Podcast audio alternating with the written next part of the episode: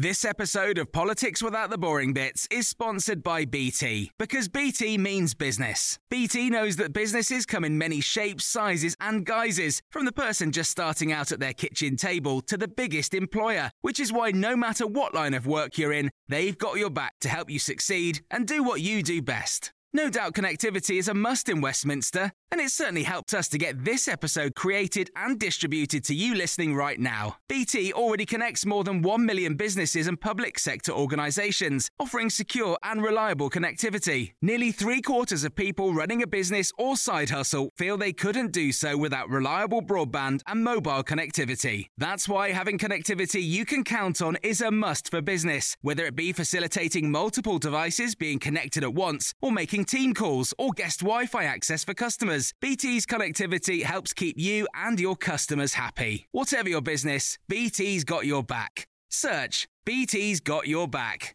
This episode of Politics Without the Boring Bits is brought to you by Luton Rising, owners of London Luton Airport, the UK's most socially impactful airport. Find out more at lutonrising.org.uk.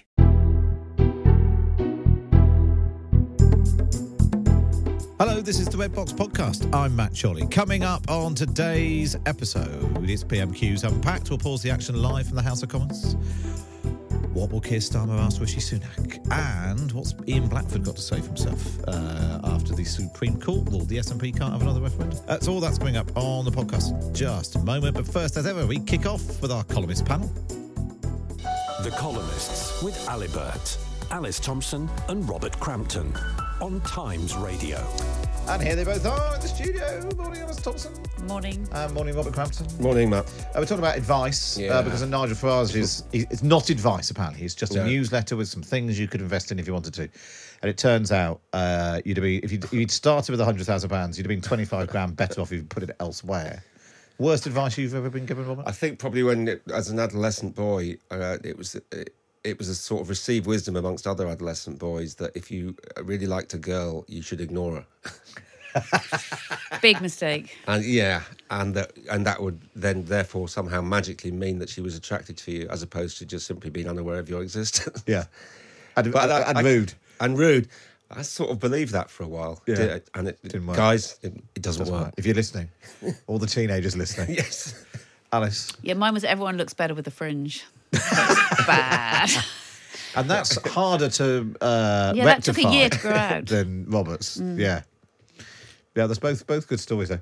Uh, what advice would you give to Mick Lynch, the Grinch who stole Christmas? Well, uh, Mick Lynch. I mean, I, the, the, the brief this morning said, "Is Mick Lynch is, is the decision uh, understandable or cynical?" And the answer is, of course, it's both. Yeah. It's entirely understandable that Mick Lynch is trying to make the biggest impact with his rail strikes. His job is to do that. Yeah. Uh, We would all prefer that he were that he didn't. But if you're Mick Lynch and you're you're trying to uh, use the, your, your, the, the strike weapon most effectively, then obviously you're going to do it. They haven't actually done it over Christmas. The overtime it's in the run-up. in the run up, and then in January. I suspect the overtime ban over Christmas will actually cause more more yeah. chaos. Yeah. I mean, the railways are pretty chaotic anyway, even when it's not a strike day. I mean, everyone. I had the Stansted Express thing last week, and I had a friend. You know, he's just taken 14 hours to get back from uh, Glasgow to Euston, and you know, it's sort Yeah, Great eh, Western's down today yeah, again. I mean, they're down every day, aren't they? Yeah, And that's the thing. And even when they did call off the last strike, yeah. They, they, They still carried didn't on. get they- trains. Yeah, we still get, get the trains. Like- No, I mean, I think just- it's a mistake actually because I think basically at the moment people are quite on side of the strikers and that, that they do feel much more strongly. It polls that way too. But I think if you then stop people from going to Christmas parties and seeing hmm. their relatives and yeah. all that run up to Christmas, people will mind because they've got used to working from home and actually they quite like bunking off from a day. So it's Yeah. bad for the economy. But I think if they want to keep people on side with the strike, it's a mistake to strike over Christmas. It's interesting though the way that they've, and it's partly a reflection of the, the way that we travel has changed. That they're shifting when they have the strikes from like let's mock up Mondays and Tuesdays Yeah. to weekends because far more people travel at weekends. And you're right, if you can, Yeah. if it means you can't get to work, you just work from home, or Well, yeah, you and can this is, get to work. This is the fundamental problem, isn't it? With Yeah. the, with the, with the, the, the, the usage of the railways has gone has gone down, hasn't hasn't Mm. fully recovered. But we are very on the side of the strikers now. If you look at the polls, Yeah. people are much more into it than they were a year, two years ago. And I think they do understand that the cost of living crisis means that people I mean, yeah. are feeling it. But I think that's the problem. If you then feel that they're going to mess up everyone else's lives to that extent, Generally speaking, if there's a 10, 11% inflation, you, and you think it's only fair that people, but obviously that's bad for the, you know, bad in the long run for the, Yeah. for the government, but for any individual group of workers, especially nurses who people sympathise with anyway, then there's going to be, a, you know, there's going to be a lot of backing for, for a claim. It is interesting because it's the first sort of set of strikes properly ordered under the new government of Rishi Sunak as to whether or not there is a different tack that they take. I'm just trying to remember. but the who thing that doesn't work is calling it off just transport- beforehand. Who's the 'cause- transport secretary? It's not Grant Shapps, is it? Mark No. Harper. There we Oh, are. well done. Well done. Uh, well, I mean, Mick Lynch is saying that they they had an offer, didn't they? They had a, they had an, uh, agreement, and then, and that thank and then after a minister's intervention, uh, which Net, Network Rail are denying, minister min, minister intervened to say don't do that deal. Yeah. Uh, so we'll see whether they become a bit more uh, whether that's true, whether that whether they become a bit more flexible. I don't know. yeah. They haven't shown a great deal of uh, alacrity so far. I wanted to settle it. It's been going on a long time. And actually, I suppose the problem is the, exactly the point you're making is that people might say, "Well, just settle so that I can get my train to Christmas." Yeah. Then you know, well, the nurses are going on strike. The Well, then you bake Teachers, inflation into yeah, the yeah. system, and, Yeah, then, yeah. and then you've got then you've got an issue when it's going to probably come down uh, next year if we don't if if, if there aren't sort of yeah. ten percent, eleven percent wage settlements. Well, we'll see how that pans out. Yeah, Mick Lynch, I think Mick Lynch is now referring. Lots of papers calling him the Grinch today. He's now referring to himself as the Grinch. Well, yeah, Yeah, Mick he's Lynch- owning the situation, isn't Yeah. he? But I, I He's- um, mean, which- the problem is, it is keeping people on side in the end that you want to. And I People think, quite like him. That's the thing. Yeah. He's, he's, he's, but we he's a have then really had talented you know, years of pandemic and not seeing your relatives. So that is the other problem is that we've had so many disrupted Christmas now that I think Yeah. people people really I want to know. get I back was thinking to that because from basically from next week onwards, I'm like, yeah, ev I could be out every night with something, which hasn't happened for you know. Christmas. really, you've had that many invites. Yeah. so have I, Robert. It's all from work as well. So you're just not invited to our parties. Well, I'm Been not. to I one. can't go to the Times Christmas party because I'm on this blooming the Times cruise. Oh, you're That's on the your cruise. fault. I'm not on the boat. Yeah, but, Oh, I'm, yeah. but I'm working for the Times. And they've Zero ordered a- sympathy if you're, You're, going on a seri- cruise. you're secretly looking forward to the boat. You talk about it quite a lot. Yeah, it's, it's sort of it, for a long time. It's been something that's very much on the horizon, Now long it's- way off, and now now it's- it's this Ahoy big there. looming Yeah. boat is Now it's docking. docking. You're piping you aboard. A whole week on a boat with Robbie Millen. Uh, what could possibly go wrong? Uh, and Prue Leith. Um, let's move on and talk. Let me go off to the off to the movies now, Alice. Uh, you've been writing about the new film, the Bill Nighy film, Living. Let's just take a quick listen to it. Life just crept up on me. One day preceding the next. Good morning, gentlemen. Good morning, Mr. Williams. Not happy, not unhappy. It's small wonder I didn't notice. Mr. Williams, Dr. Orsino. The results have come back. It's never easy, this. Quite. Oh, sounds very dramatic. So this is Living, uh, starring Bill Nighy. Uh, is it good, Alice? Yeah, I thought it was going to be incredibly mawkish. I didn't actually want to see it, but um, he is brilliant in it, Bill Nighy. It's like I think it is the role of his life because he's so perfect as the English gentleman in the 1950s who just gets on with his job, you know, in his bowler hat, goes to work every day, not really doing that much, very civil servanty, um, and then he gets this terrible um, diagnosis, and it's about how first of all he just thinks I must go and live and sort of you know get drunk, meet girls, have a great time. And that doesn't work for him either but it's quite poignant. And then he he then goes back to work and and transforms his workplace and everyone around him. And finds purpose. and he finds a purpose in creating not that i want to spoil the film but uh, he builds a playground. So it's a tiny thing to do but huge for a small amount of children. And um, also for his team who then realize that this is what they want to do with their lives is to turn other people's lives around And it's, it's interesting, uh, Alice, because you've written about it in your column today, which is um, sort of the jump off point for it. But that, that idea of of of thinking, well, I'm going to, you know, given the opportunity, I'd give it all up and you know go drinking and chase girls and all, and actually finding that that that wasn't the thing that he was looking for. Well, that's what the film's clever about, and it's a it's a film that was taken from a Japanese film, and then before that from a um, novel by Tolstoy. So it's it, it it's It's a definitely always there. It's that sense Yeah, that yeah. you know you you think you might die. What are you going to do next? Or you inherit a vast amount of money, or mm-hmm. you Win on the the- lottery. You win the get, lottery, yeah. It, it's sort of what what gives your life meaning, and it always ends up being purpose and friends. And we know that. It's just that you do need films occasionally to tell you. Even Robert, I sometimes find this. If, we, if you have like a few weekends where we're really busy, you think, "Oh, I just like a Saturday with nothing to do." Yeah. And then you get one, Yeah. and you think, "Oh, I've just wasted the day." I know, I know, I get those. Unless it, unless it's a start, when unless it's really raining and you can just sort of curl up with a book, and uh, then I think I feel I don't feel too guilty about it. But yeah, it's better to be busy. I mean, we all, I think we all, it's a lesson we learn, and you can be and, and to be busy in in small ways as you mentioned in your column. I mean, you're you're, you're talking about this thing goblin mode, aren't you? Which is a, a phrase I hadn't come across. Uh, But it's it's what- meant to be one of the big three words of the year. but I yeah, haven't but come then, across it till but now. then, yeah, it said it, and I looked it up, and it said it's been around since 2009. So it's, it's taken what? 40, So explain what goblin mode is.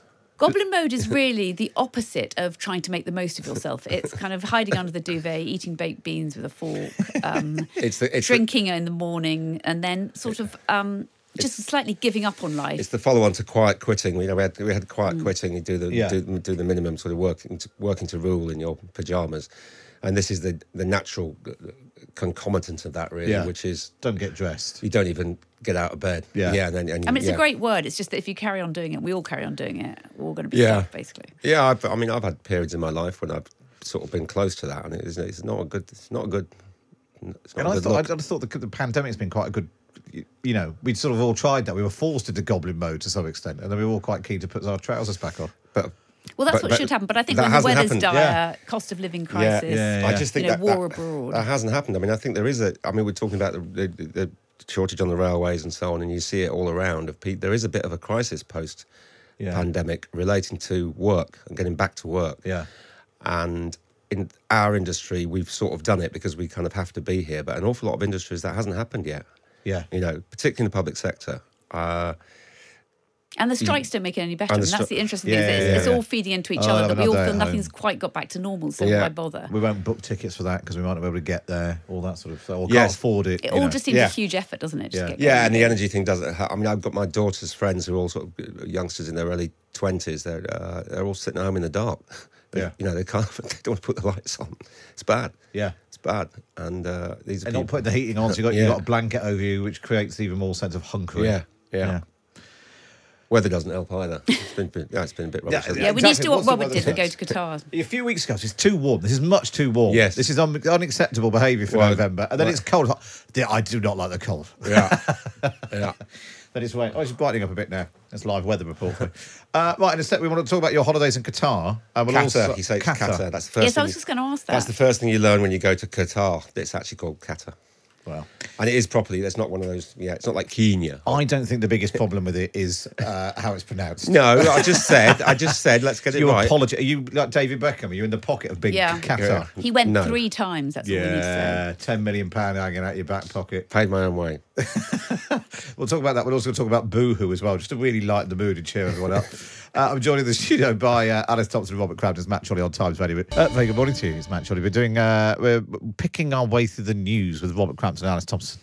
Uh, Robert, let's go on then. Your your your mount your defence for. It's not. a mountain. I'm not. uh, This is No, you're a spokesman now. You're a mouthpiece. No, I'm not. That's completely wrong. I, Qatar. my editor f- discovered that I'd been to Qatar three times, albeit 15 years ago. So asked me to write about what it was like. And it's not, not in any way a defence of the regime. Uh, it was just, in fact, it was saying it's a rather miserable place. And you, the, the, having spent three weeks there on three separate occasions, I've kind of pretty much exhausted everything there was to do in Qatar. It's a bit selling just- out for sunshine, isn't it? It's the problem because it has got the perfect weather in the winter. We went for. Uh, we had a friend who was working for Al Jazeera, which is in uh, headquartered in Doha, and so it was a cheap winter sun holiday for us because for about three months of the year, the temperature in Qatar is bearable. Between about now and uh, although it's still a bit hot now, as the footballers are finding out. Yeah, between, yeah. Between about now and March, so February is great, about twenty-five degrees. After that, it's unbearable for about eight months. Do you think it's changed, changed a lot since you were there? it's become more conservative, is my understanding. Uh, there was a, there was a uh, the great hope when I was there was the the emir's second wife, Sheikha Moza, who was the sort of the Queen Noor uh, of of the of that age of the of the early two thousands, and she had liberalising instincts. Uh, but since her son succeeded her husband, we haven't heard a great deal from her. And, And actually, the- something that doesn't come up is how women are treated. I think so. We've done more on Yeah. the LGBTQ rights. Yeah, and, yeah. And I Yeah. think there there is a point to that that it is it's not a great place. To It's not a great place. It's it's it's slightly more uh, uh, less repressive than other than than say Iran and Saudi, but by our standards, you wouldn't Yeah. want to be a woman there. No, I mean they can vote and they can drive, but they can't do a lot else. Yeah. Well, it's, it's, worth a read anyway. Because that mean you can now claim. How can you retrospectively claim your holidays now? If you think about it. oh, good point. Stick that Excellent. expenses. Excellent. I'm sure like- Ipswich will sign that off along with your yeah. Christmas party. Yeah, that's a good point. Yeah. Right, let's really lighten them. Somebody's somebody's messaged in saying, "Flipping it, Matt. What is this radio to slit your wrists to?" Well, i here to cheer everyone up is let's go inside what it's like working in a boohoo warehouse in Burnley. This is an extraordinary piece. This Tom Ball, Times reporter, uh, got a job in boohoo to find out what it was like, uh, and this is him talking about it. you would be given at the start of your shift this quite heavy black device that you strap onto your wrist, invariably grimed and greasy with sweat from the person who's just done the 12 hour shift before you come on. And that tells you where in the warehouse you need to go. It's connected to a scanner and it makes this little bleeping sound.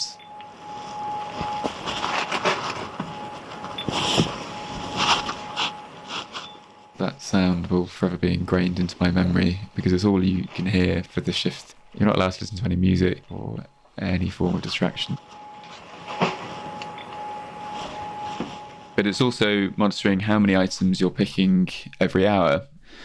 This is one of the things that I sort of found to be most egregious while working there was that you are expected to pick 130 items per hour, which is just over two items per minute, which you have to really be going pretty hard consistently for all the hours that you're on shift in order to hit that. And, and I certainly never hit that target. And a lot of the people that I worked with didn't hit that target. So this device is- is not only pushing you on to work harder, but it's also checking that you are hitting your targets. And if you're not, then you will get a talking to from a manager, and that can then be escalated up to higher echelons within the company. You got two people who sit over in the other podium in the other chamber whose only job is to make sure that you lot are doing your job. So if you take a 10 minute break, they would know. They'll know, yeah. What would they do if you took a 10 minute break? It depends. There are people in that warehouse whose sole job it is to monitor the efficiency of the workers. And if they spot that somebody is taking too many trips to the toilet or if they're not picking enough, they will then flag that with the manager. Guys, really grim, isn't it, isn't it, Alice? Although, uh, actually, there's part of me that thought, well, um, maybe it's just a reminder to all of us if you're buying a t shirt for three pounds, they're probably not, the staff who work there probably aren't living the life of Riley. So that's what we've got to stop is our addiction to these very cheap clothes. And it, it partly is because of things like Instagram that particularly the younger generation who are much better on green issues normally, but they do seem to buy a lot more very cheap clothes. Um, because they keep wanting to wear something different for each party. And I think we've got to get into this idea that it's much better if you just buy one thing and wear it a lot and make sure it's sourced properly. And and and I think that's quite hard t- for us to get our heads around. But I think this has made it much easier in a way. It's quite optimistic, saying this this is what's going on. We don't want this. We don't want the same in the factories. That we you know whatever you're doing, if you're wearing something that's very cheap, try and work out what's happened and why. Yeah, yeah. Mm-hmm. And you know why are you wearing a two pound fifty t-shirt or a ten pound dress? The th- other thing that struck me, Robert, is why not just put some music on? You don't just 'Cause- because. Because Yeah. there, there presumably ways of making this whole experience less miserable. I worked in a factory briefly years- up many years uh, ago. pro- And we- productivity. and we had, and it was a pretty boring job. It wasn't as strenuous or as onerous as that, but uh, Radio One saved the day, Yeah. really. Uh, I guess it's a distraction, and they, uh, they, uh, presumably they've done a study, and they think that you- you're more productive maybe without the music. But over a 12 hour shift, even if it meant one fewer t shirt was picked up by you, Mm. if it meant that these people, you know, presumably your staff turnover must be terrible at these places. But then I suppose it, well, not necessarily, not in Burnley necessarily. Yeah. I don't know. Uh, I don't think it would be a, a great place to work if you could listen to radio, even if you could listen to No. the radio. I think that might be a slightly. But if it is fe- reading it, Or reading even if you could Tom's listen piece to and listening to Times it, Radio. it would uh, you should definitely listen to. it. I'm really cheap about this last half hour. Um, it just great. feels like they were deliberately making it as awful as possible. Yeah. Alice. Well, I mean, yeah. That's what I think is so difficult. It's also at the same time they're paying these celebrities vast amounts of money to endorse yeah, them. yeah, so they're you all think, over the tube. You know, you're getting half a million quid to, to, to run some of these campaigns, and they're not being paid anything. this Maybe is- we should say to the celebrities, "Do you know what you're actually Yeah. doing? Do you know what you're endorsing?" Excuse my ignorance. Is Boohoo a label or is it like a, a, a to websites where you can Oh. buy stuff from different Okay. places. Well, the obvious solution is not to use it. I bought, I, out of desperation, I bought a suit from them a few weeks Right. ago, and it was one of the worst fitting things I've ever yeah. seen. So well, I don't use it. It's as simple as that. Yeah. There we And the are. message to people like Mick Lynch would be to go in and unionise it. Seriously. Then you won't be able to get, get any trousers that you're not going to put on because you're a goblin or whatever Yeah. it. Lovely stuff. I'm glad we sorted all that out. Alice Thompson, Robert Crampton, thanks for joining us on Times Radio. Alice Thompson and Robert Crampton there, and of course you can read them both in the Times every week. Just get yourself a subscription. Go to thetimes.co.uk forward slash Times Red Box. Up next is PMQ's Unpacked.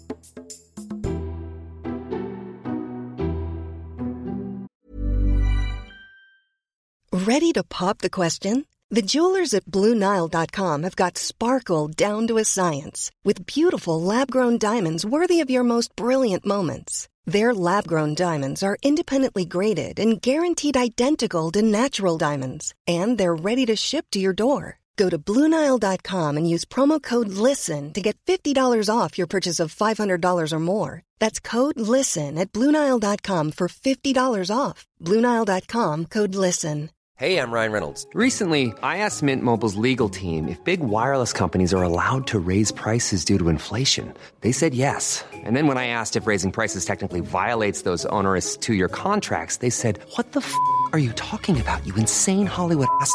F- So to recap, we're cutting the price of Mint Unlimited from $30 a month to just $15 a month. Give it a try at mintmobile.com slash switch. $45 upfront for three months plus taxes and fees. Promo rate for new customers for limited time. Unlimited more than 40 gigabytes per month. Slows. Full terms at mintmobile.com. This episode of Politics Without the Boring Bits is brought to you by Luton Rising, owners of London Luton Airport, the UK's most socially impactful airport. Find out more at lutonrising.org.uk. You're listening to the Red Box podcast. Now it's time for this. PMQs unpacked on Times Radio, unpacking the politics and cutting through the crossfire. Order, order. I call Matt Chorley and Tim Shipman. Yeah, PMQ's unpacked as we do every Wednesday at midday. Times, uh, Sunday Times. His chief political commentator Tim Shipman's here. Hello. Hello, Tim. Nice to have you with us. Where do you think we're going to go today, Tim Shipman?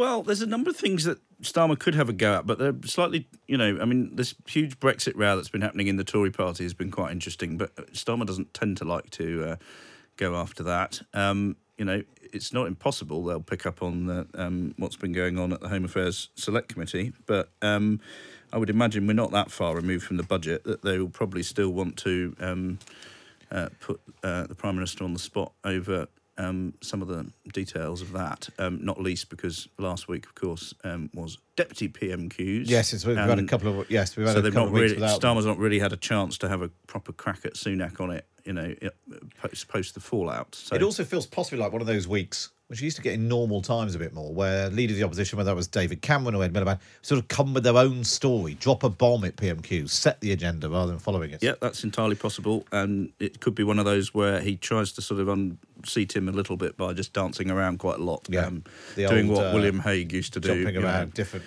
parts of the fold. Tony Blair, exactly. Just make him, you know, uh, discombobulate him a bit, try and make him make a mistake. And the other thing we'll be keeping an eye out for is does Rishi Sunak listen to Times Radio?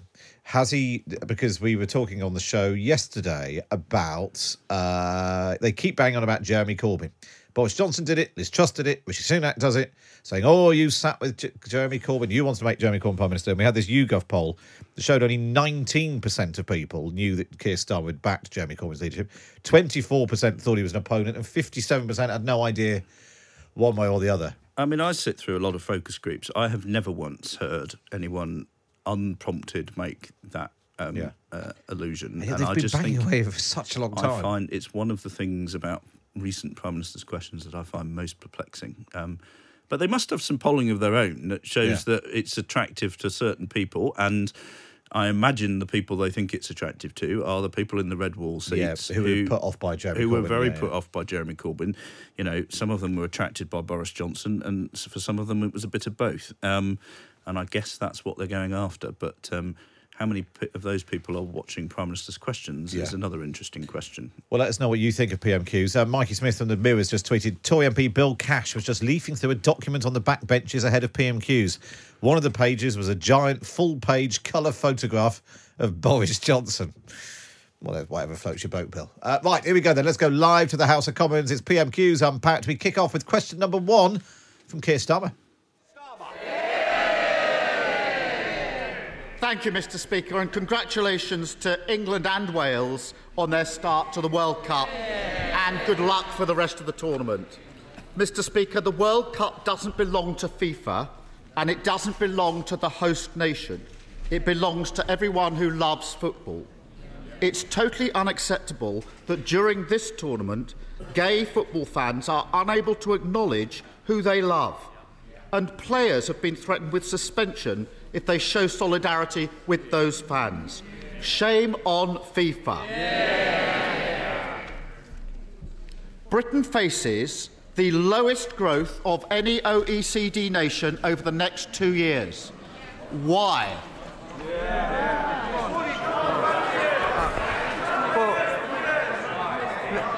Miss, Miss, Mr. Speaker, Mr. Speaker, this country has experienced since 2010 the third highest growth in the G7. This, this year, the fastest growth in the G7 and unemployment at a multi decade low. We're getting on to deliver more growth, Mr. Speaker. We're delivering free ports. We're investing in apprenticeships. We're protecting R&D. And if the Labour Party is serious about actually supporting growth, maybe they should get on the phone with their union paymasters and tell them to call off the strike. Well, there's quite a lot there to uh, to dig into. I wondered whether Keir Starmer was going to mount a few questions on FIFA and Britain's Indeed, in but it. he seemed just satisfied with saying, "I'm a massive football fan." I'm Look a big me." football. Well, what about you, Rishi Sunak? And Rishi Sunak did not suddenly weigh in. No, on the football. He just ignored it altogether. Yeah. Well, I'd, um, you, are you in the lobby league? I am. I'm. How are I'm you what- doing? I'm sort of mid-table mediocrity, Matt, which is where I tend to be. Well, uh, some of I've got are doing- Argentina second in my list, so that's not going so well. I've got Argentina quite high on the list as well. So you you should explain this is a sort of fantasy football league thing. You had to pick some teams. Uh, no one would describe me as a massive football fan. However, I am currently third in the league table. Uh, Rishi Sunak is 24th. He was second yesterday. Keir Starmer is 22nd. And Tim Shipman is 167th. Not all my teams have played yet, Matt. It's only at the end of the first round of matches that you can get a. fir- Is that a- right? A, a, I'm a clear on the basis, idea on the basis that I'm going to do very badly. Uh, I'm enjoying the fact I'm currently in third place. Um, Rishi Sunak, um, Keir Starmer then jumping to this OECD report, which you know is really bad. We're going to have terrible growth over the next two years, worse than most countries in the G20. But it sort of goes on the pile of gloomy bad news, doesn't it? It's gloomy bad news, and Sunak goes, "Well, have you got some statistics? So have I." I've got some statistics, and you're in interesting with though. the that rail he- unions. The first one he he digs out is you know um, highest growth in the G7 since you know 2010. So suddenly. Here's one of the Yes. uh, iterations of the Conservative government claiming ownership of all the others, whereas pretty well recently, um, certainly the Johnson and to a degree the Truss administrations were very much this is year zero. Everything that went before was an aberration. We don't support all that. Now we're doing our own thing. Sunak kind of saying, "I stand in a tradition of growth that goes back to the And coalition." actually, it, it, in that 12 years, clearly lots happened. Brexit's happened, the pandemic's happened. Uh, if you're using that as the sort of. And actually, but other, I saw someone did some statistics on it. If you do it uh, growth per capita and so on, it's slightly less. You can pretty much prove anything you want with statistics. Um, I think you know the bigger picture is that people feel things are a bit rough at the moment, and Yeah. Starmer can play around with them. Um, it doesn't really matter what Sunak says in response. Um, uh, in terms of numbers, but how Henry's just pointed out, is third highest in the G7 really very impressive? Three out of seven is basically just the middle. well, it's a- it's yeah, it's it's basically not even Yeah, yeah. you know it's slightly better than I'm doing in the lobby World Cup football. Third league, highest in a lobby league of hundreds of people is much better. Uh, right, go. But let's go back to the House of Commons then. This is question two from Keir Starmer. Mr. Speaker, we're, we're, we're bot- Oh, oh, order, order.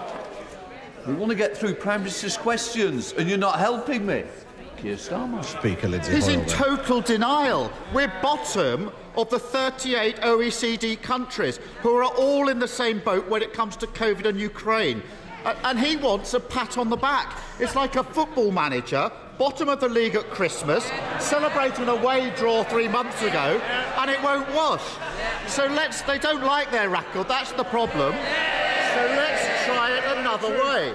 Why is Britain set to be the first country into recession and the last country out? Mr. Speaker, I'm pleased that the right honourable gentleman brought up the OECD report because it contained actually three very important points. Firstly, it made the point that actually, in the years following the pandemic, we're projected to have almost the highest growth amongst our peer countries. And it, it also. It, it, also, it also made the point, it was crystal clear that the challenges we face are completely international in nature. And thirdly, and thirdly, and thirdly, it, it, thirdly, Mr. Speaker, it supported our fiscal plan because it's credible and ensures sustainability. Now, the right honourable gentleman would have known all of that if he actually read the whole report. But, he's not. He's not. He's not interested in substance. He's an opportunist, Mr. Speaker. In, in, in four weeks, Mr. Speaker, in, in four in four weeks in four weeks I've in four weeks I've strengthened the economy. We've put more money into the NHS and schools. We've delivered a deal. We've delivered a deal to tackle illegal migration in the same four weeks. In the same four weeks, all we've. Oh, he's being interrupted again Prime by Minister, Lindsay when I stand, you've got to sit down. But can I just say to you, you came to me quite rightly and said to me, we want to get through Prime Minister's questions. I'm going to give short answers. Please stick to what you Oh, Well, Rishi Sunak ticked off for talking too much uh, there. Uh, but he, he was going on a bit, wasn't he? Well, he was, but it's a little bit rum to cut across his sort of big peroration there. um, if if you're the speaker, that was uh, almost Bukovian in its. Uh, uh, Although it's uh, interesting that he- debatus interruptus. He's obviously gone to Lindsay Hoyle and says, "Let's rattle through it. Let's not have any Yeah. long answers. Let's zip through." And then that was he was getting a little bit uh, a little bit windy there. A football metaphor from Keir Starmer. Yes, another one. Another one. I know me football. Yeah, more than you do.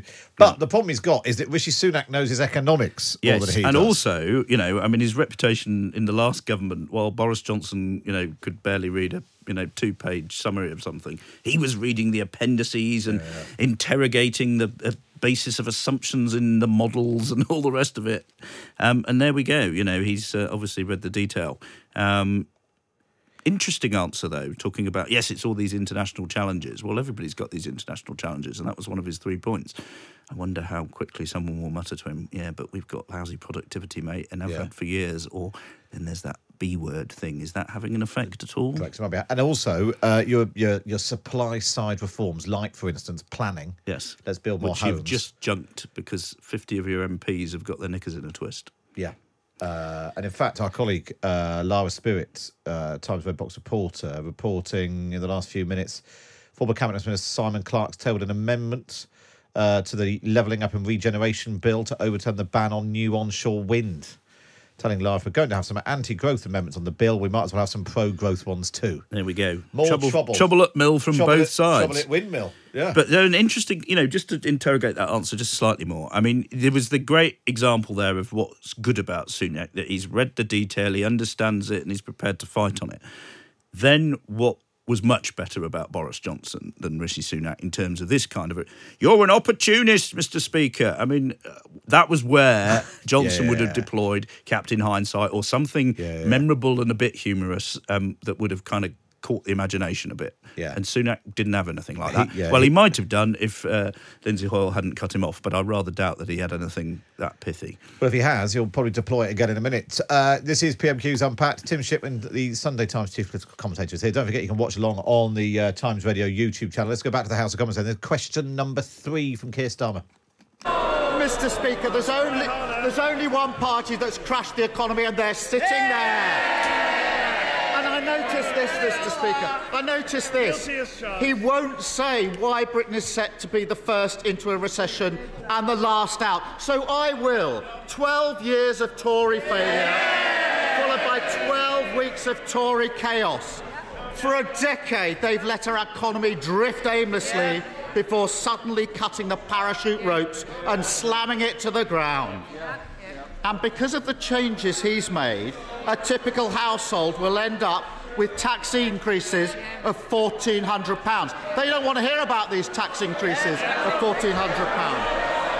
Contrast that, contrast that to a super wealthy non-dom living here but holding their income overseas. How much more? Order.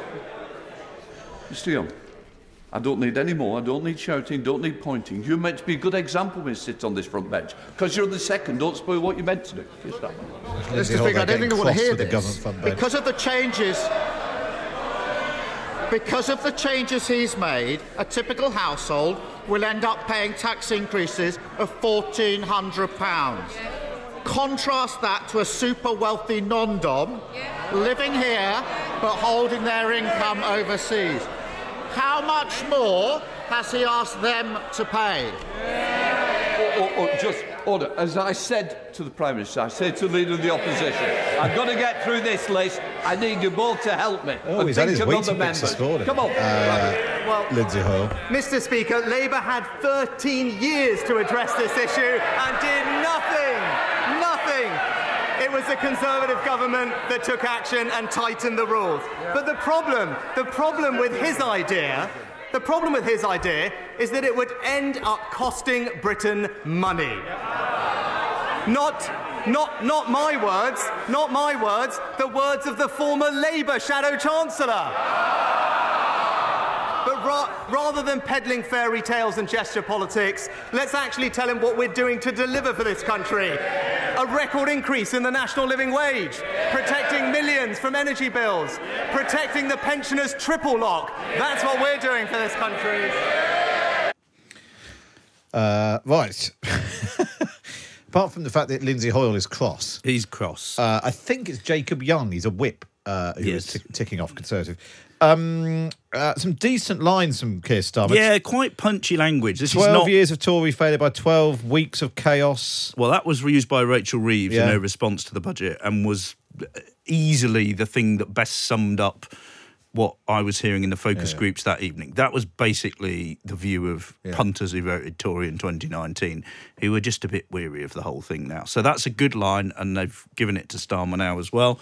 Um, and yeah, he's you know all the stuff about cutting the parachute ropes and slamming to the ground. This is not natural Starmer language, but they've got him expressing himself more clearly, more punchily, and this is good prep from from the Labour team. I think. Um, uh, shout out to a few of the comms team there, Paul Ovenden in particular, who's the head of attack. He's good at putting this kind of language in Starmer's mouth, and he's beginning to sound like it comes naturally to him. And you know, this is not the Keir Starmer we saw 18 months ago. Um, uh, and then on uh, raising non-doms again because of uh, Rishi Sunak's wife and her non-dom status until earlier this year. Uh, and then uh, Rishi Sunak saying it would end up costing Britain money. They're quoting former Labour Shadow Chancellor Ed Balls, yeah, uh, who did say if you abolish the whole status, it'll probably end up costing Britain money because people ha- will leave the country. He did say that in 2015, in January. But by April, he was promising to abolish the non-dom rule. Yeah, so you So- pick your quotes and you takes your choice. Exactly. But this is an interesting one as well because what you've got here is a classic example of head against heart, and Sunak is trying to play the head thing and say, "Look, if you actually cut this, people stop coming to Britain. They don't do put money into the economy. That costs Britain money." It's fine. It's probably technically correct, um, and as a political argument, it's very grown up and sensible. But the emotional argument is these people don't pay their taxes.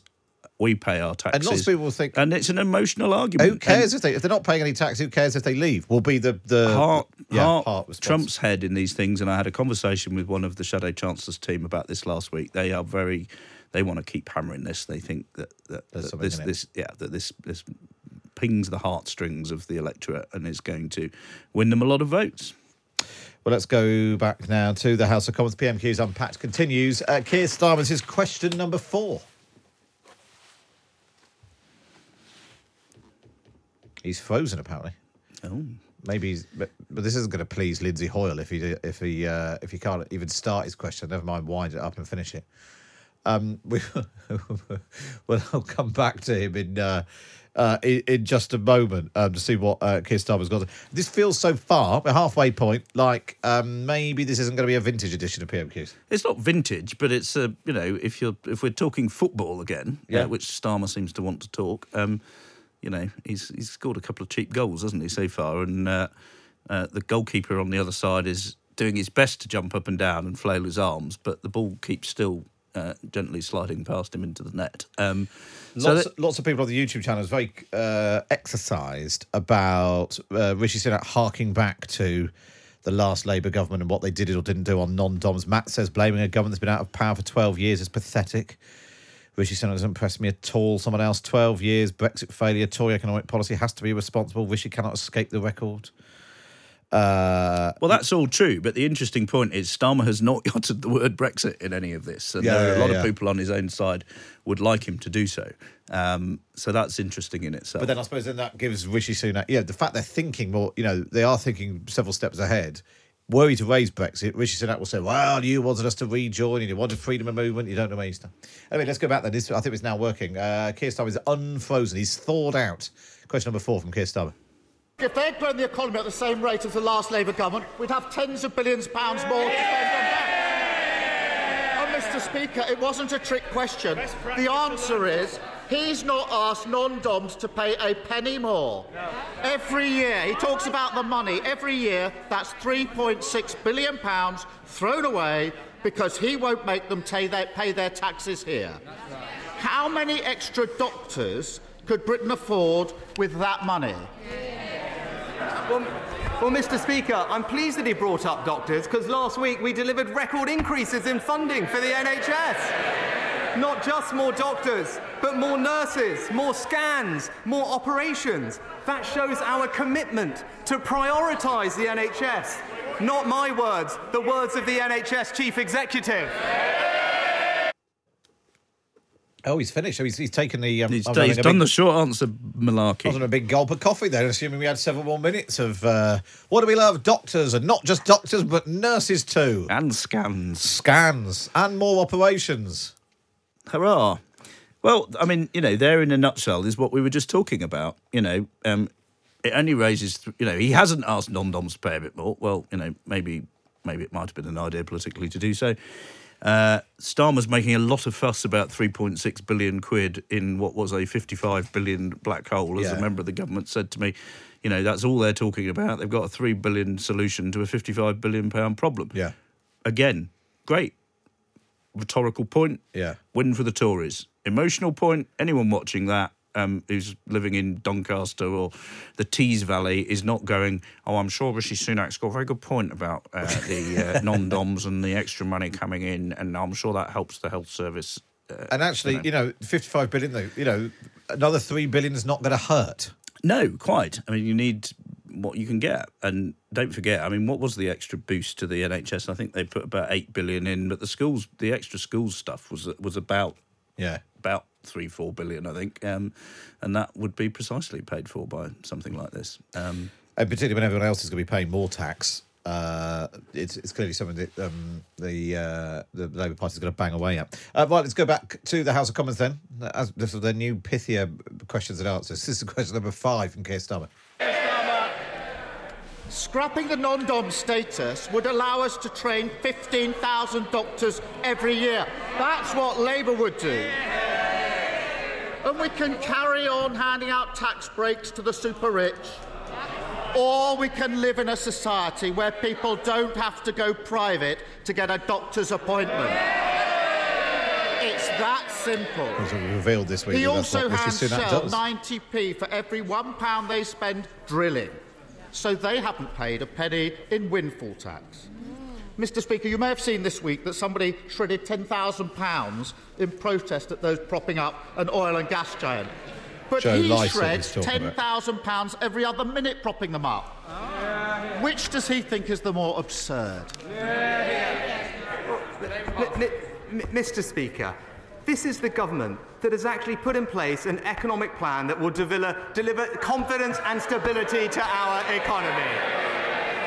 And all I've heard from the Honourable Gentleman today, there's, there's no answers, there's no substance because there's no plan, Mr. Speaker.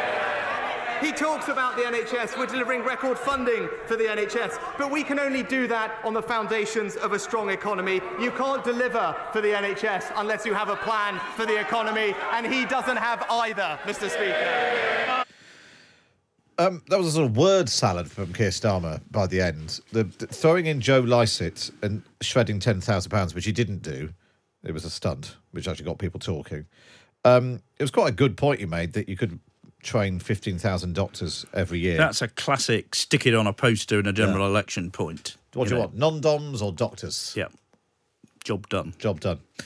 Uh, and there's just, you know, in Sunak's response, there's a slight tetchiness in his. It's just like, come off it, mate. Yeah, come on. come on. I'm doing week." all this, and and and and you don't seem to understand that we're doing the best we can. And you know, it, he, you know, he's inherited this job at a very difficult time. As someone said to me the other day, "Why why would you want this job? It's like becoming chairman of Woolworths now." You know, which is is not a good thing. Um, and he's doing the best he can, and he's putting up an okay fight on the substance, but you know, a lot of Tory MPs are going to be watching this and thinking they're just going to keep hammering us on this stuff. He's a rich bloke. Um, you know, they're going to play the emotional card on tax and the NHS, and maybe, maybe the worms just turned, and there's not a lot we can do about winning this next election. And then they'll get increasingly fractious. You're already seeing people say, you know, quite young people, people of 35 or 40, who would normally be hoping to start a political career, saying, I've had enough and I'm not going to stand at the next election. Yeah. Um, you know, Chloe Smith, I think, admittedly came in at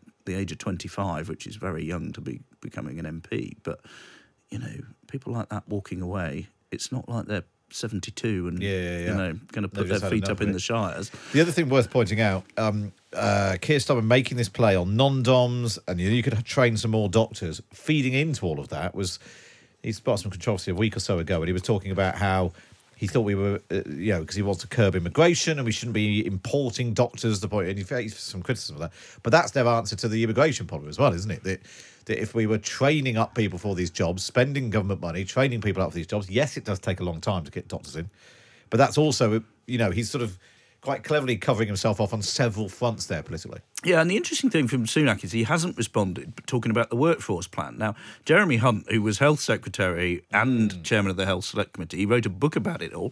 His big thing is that we've not been training enough doctors and nurses. You know, loads of people apply and don't get in. Yeah. And all we need to do really is find some money and get them trained. And admittedly, the next but one government is the one most likely to benefit from this. But But there was a workforce there plan was a workforce plan in Hunt the budget. Yeah, yeah, And. I'm surprised Sunak hasn't made a bit more of that. Yeah, no, absolutely. Uh, right, let's go back to the uh, let's go back to the House of Commons. The last question from uh, from Keir Starmer. Mr. Speaker, every time he opens his mouth, another powerful business voice says he hasn't got a plan on growth. The failure of the last 12 years and the chaos of the last 12 weeks are compounded by the decisions he's taking now. He won't follow Labour's plan to scrap non dom status. Instead, we've got an NHS staffing crisis. He won't follow Labour's plan to make oil and gas giants pay their fair share. Instead, he hammers working people. And he won't push through planning reform. Instead, he kills off the dream of home ownership. Too weak to take on his party, too weak to take on vested interest. 12 long years of Tory government, five prime ministers, seven chancellors. Why do they always clobber working people?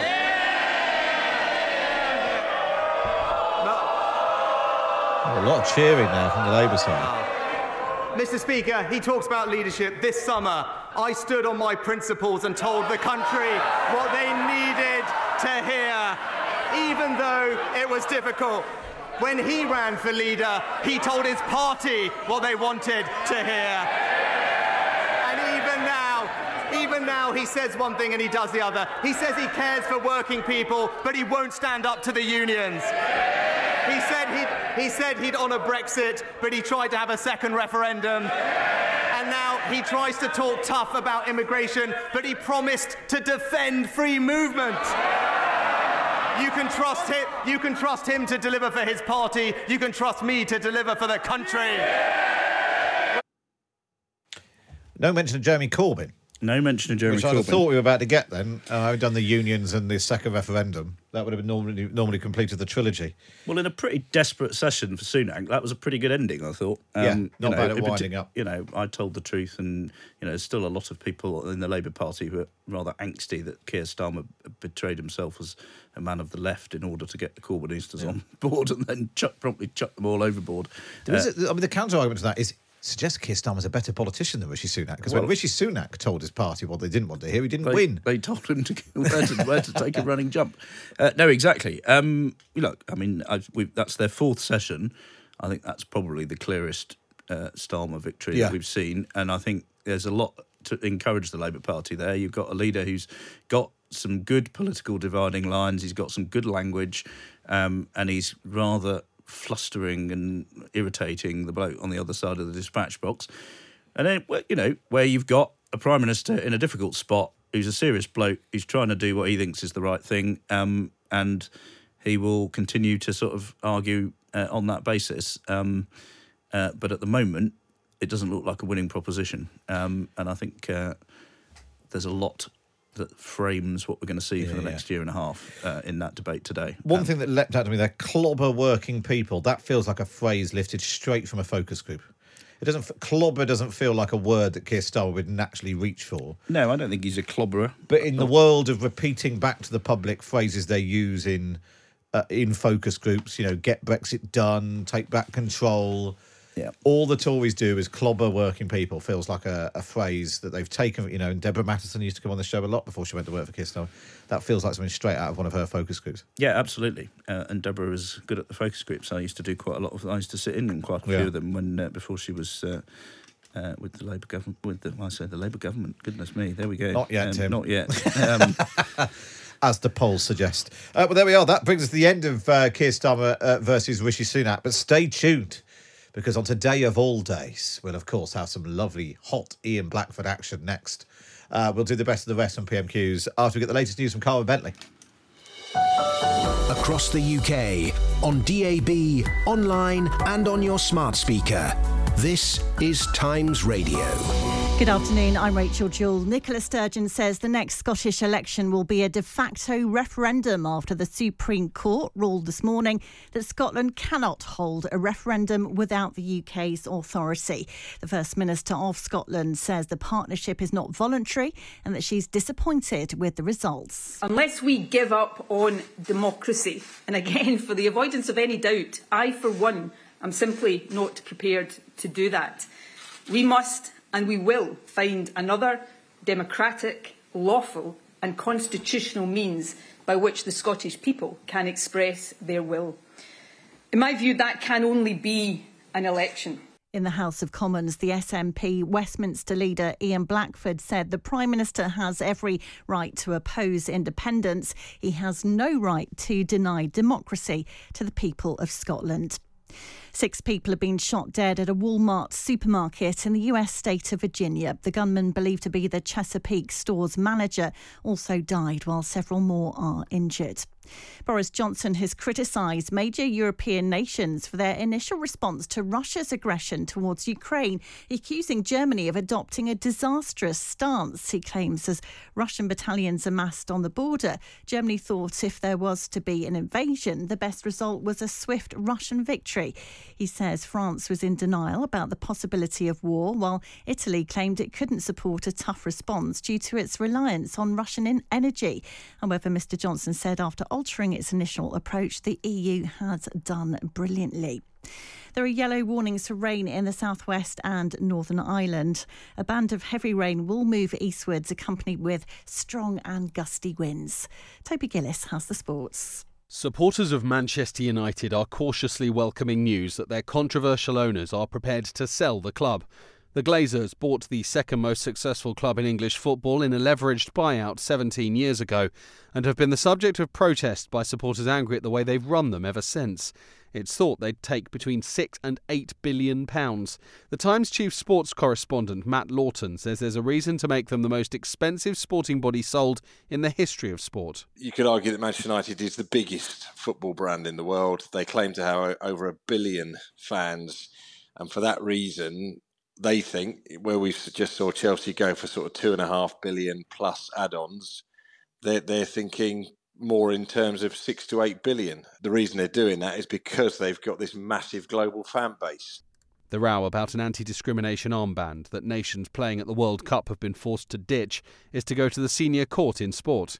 The likes of England and Wales had planned to have their captains wear the armband during matches, but on the eve of the tournament they were told it'd result in sporting sanctions.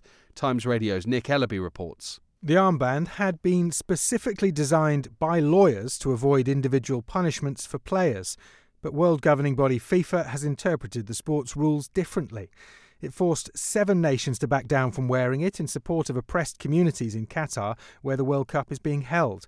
But the German Football Association have now revealed they're taking FIFA to the Court of Arbitration for Sport over the matter.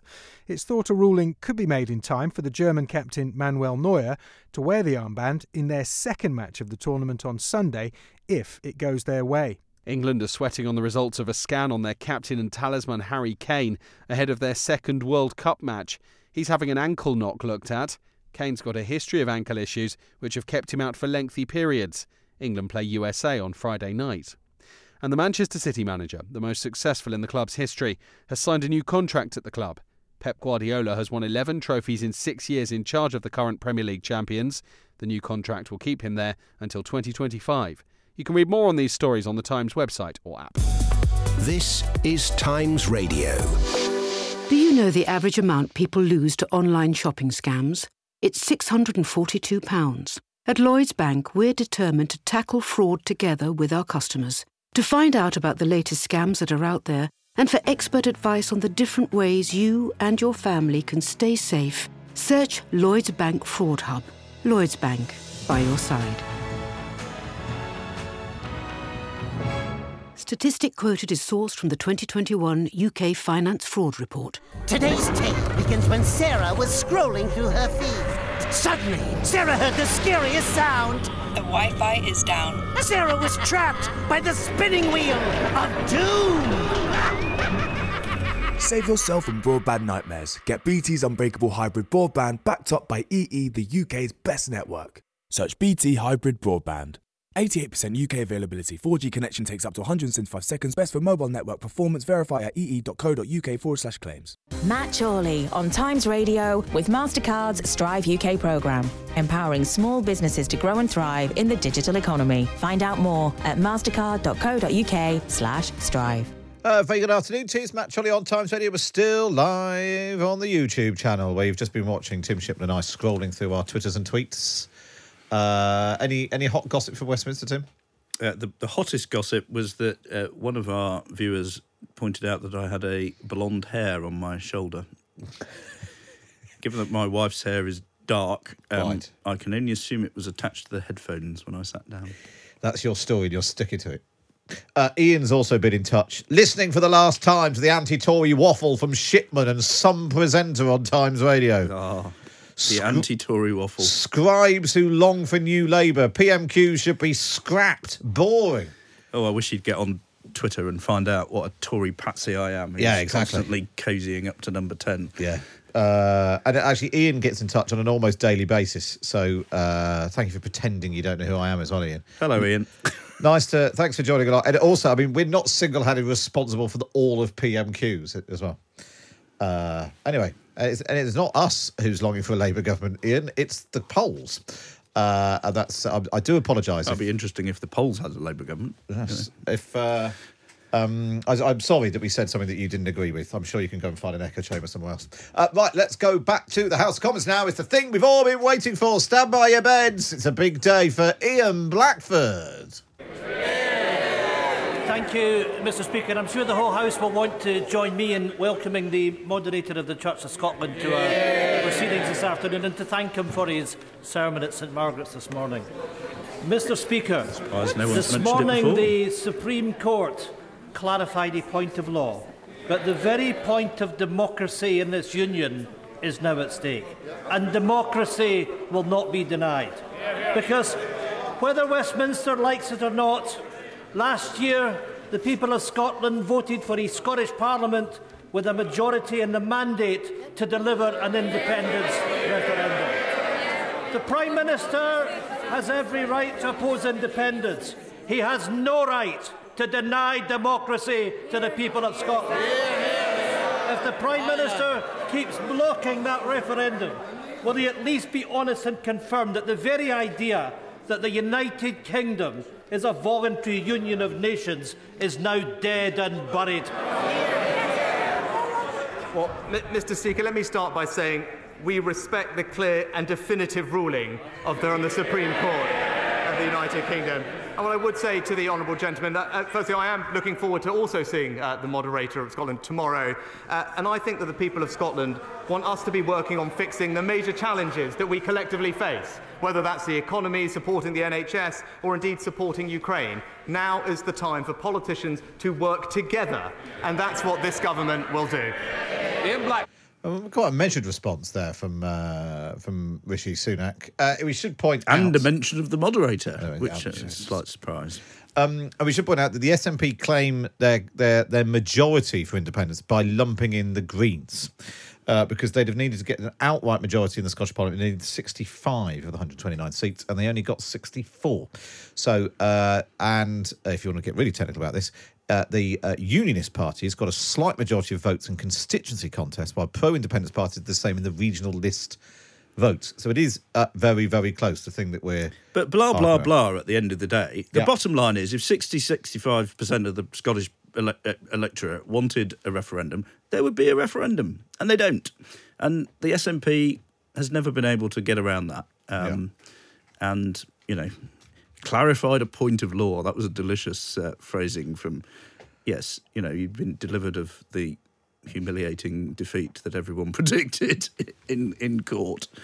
But they've clarified a point of law. They've yeah, clarified points of law, and uh, and the ar- arguments will uh, just continue. And in fact, uh, rolling in on exactly this question of should the SNP be allowed a uh, another referendum, uh, uh, a former prime minister. Which one could it be though?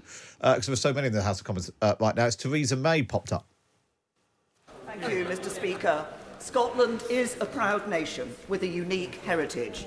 It is a valued member of our family of nations, a union of people bound through the generations by shared interests. Does my right honourable friend agree with me that this morning's Supreme Court decision gives the Scottish nationalists, the SNP, the opportunity for once to put the people of Scotland first?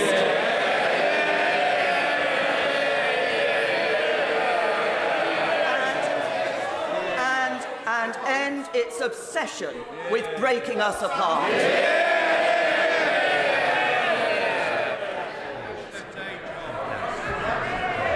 think I, that my, my, my, my right honourable friend put it very well, Mr. Speaker. And then he sat down, knowing that the speaker's been uh, been ticking him off. Uh, just while we were listening to Theresa May, though, I looked up on the uh, What Scotland Thinks tracker. So this is polling from October. Uh, proportion of people who think there should be a uh, independence referendum in the next year, twenty percent. Uh, in the next two years, another seventeen percent. Uh, that's from Conways. Twenty-two percent said never. So yeah, if only one in five are signed up to Nicola Sturgeon's timetable, that's quite a. It just ain't going to happen. And democratically, it shouldn't happen. Um, and that's a bitter pill for them to swallow. But given that it's the main argument, and some would say the only argument they've been making for a decade or more, um, it, um, it, it, you know, uh, it suggests they perhaps ought to put their attentions elsewhere. But of course, I'm sure they won't. I mean, interesting that we got Theresa May there weighing in. Um, you know, Theresa May's form of Brexit in the end was defined, you know, people who work for her tell me primarily by a desire to keep the union together. She put that in the end above uh, the good of the economy and all the rest of it. Um, and, you know, there are people who've said to me, uh, for the endless book that I'm still writing, um, you know, she effectively threw her premiership away to protect the union. So she, you know, cares about this passionately. Um, as we saw, you know, it's not sort of uh, prime core Sunak, but you know, when you've got someone banging away like Yeah, that, yeah, all you need to do is It- say, I agree. You did well. Yeah, very good. Uh, you, just Mr. finally, then, uh, I think that last question we're going to take is from the Conservative MP John Penrose. We should point out he was the Prime Minister's anti corruption czar. Back in June, he quit that job, claiming it was pretty clear that Boris Johnson had broken the ministerial code.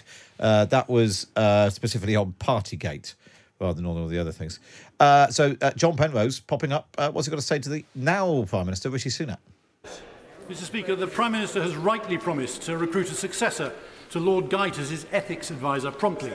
But would he accept that threats to integrity are often broader than the job description of the Prime Minister's advisor on the Ministerial Code?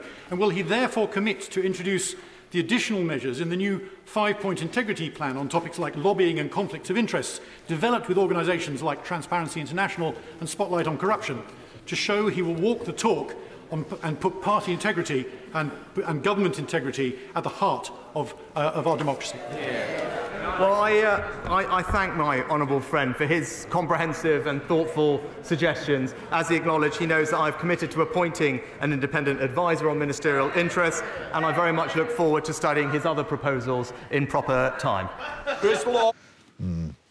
I think that's what we call a holding answer. It's a holding answer, but it's not get lost, you Yeah, buffoon. Um, but interesting, yes. Um, and I, I know I get criticised for this, but I do like to pick up on little stumbles of, you know, would he like to walk the talk?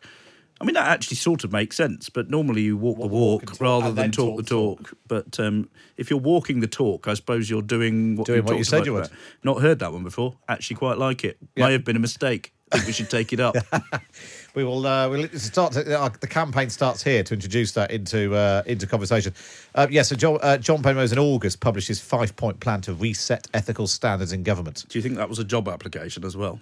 Well, he did on the fifth of August, so it was entirely possible that um, everyone was on a holiday and didn't notice. Or certainly embroiled in a, in a in a leadership contest of one sort or another. But it's just another reminder of something else. You know, trouble on uh, on the uh, in the in, in the in tray for for Rishi Sunak. Dominic Raab sitting behind him. He's you know under investigation. We just don't know by who and or a plethora what. of other problems loom, we are told. Lovely stuff. Well, on that cheery note, I'll let you go off to walk the talk now, uh, Tim Shipman. Uh, Tim Shipman, there, chief political uh, commentator for the Sunday Times. You can read him in the Sunday Times this weekend, of course. Uh, once he's been out and about and found uh, what it is that he's going to write about. Uh, in order to read him, uh, you need to get yourself a digital subscription right now. You can pay a pound for your first six months. One pound a month for your first six months. Just go to thetimes.co.uk, sign up now, and you won't miss a single word that Tim writes.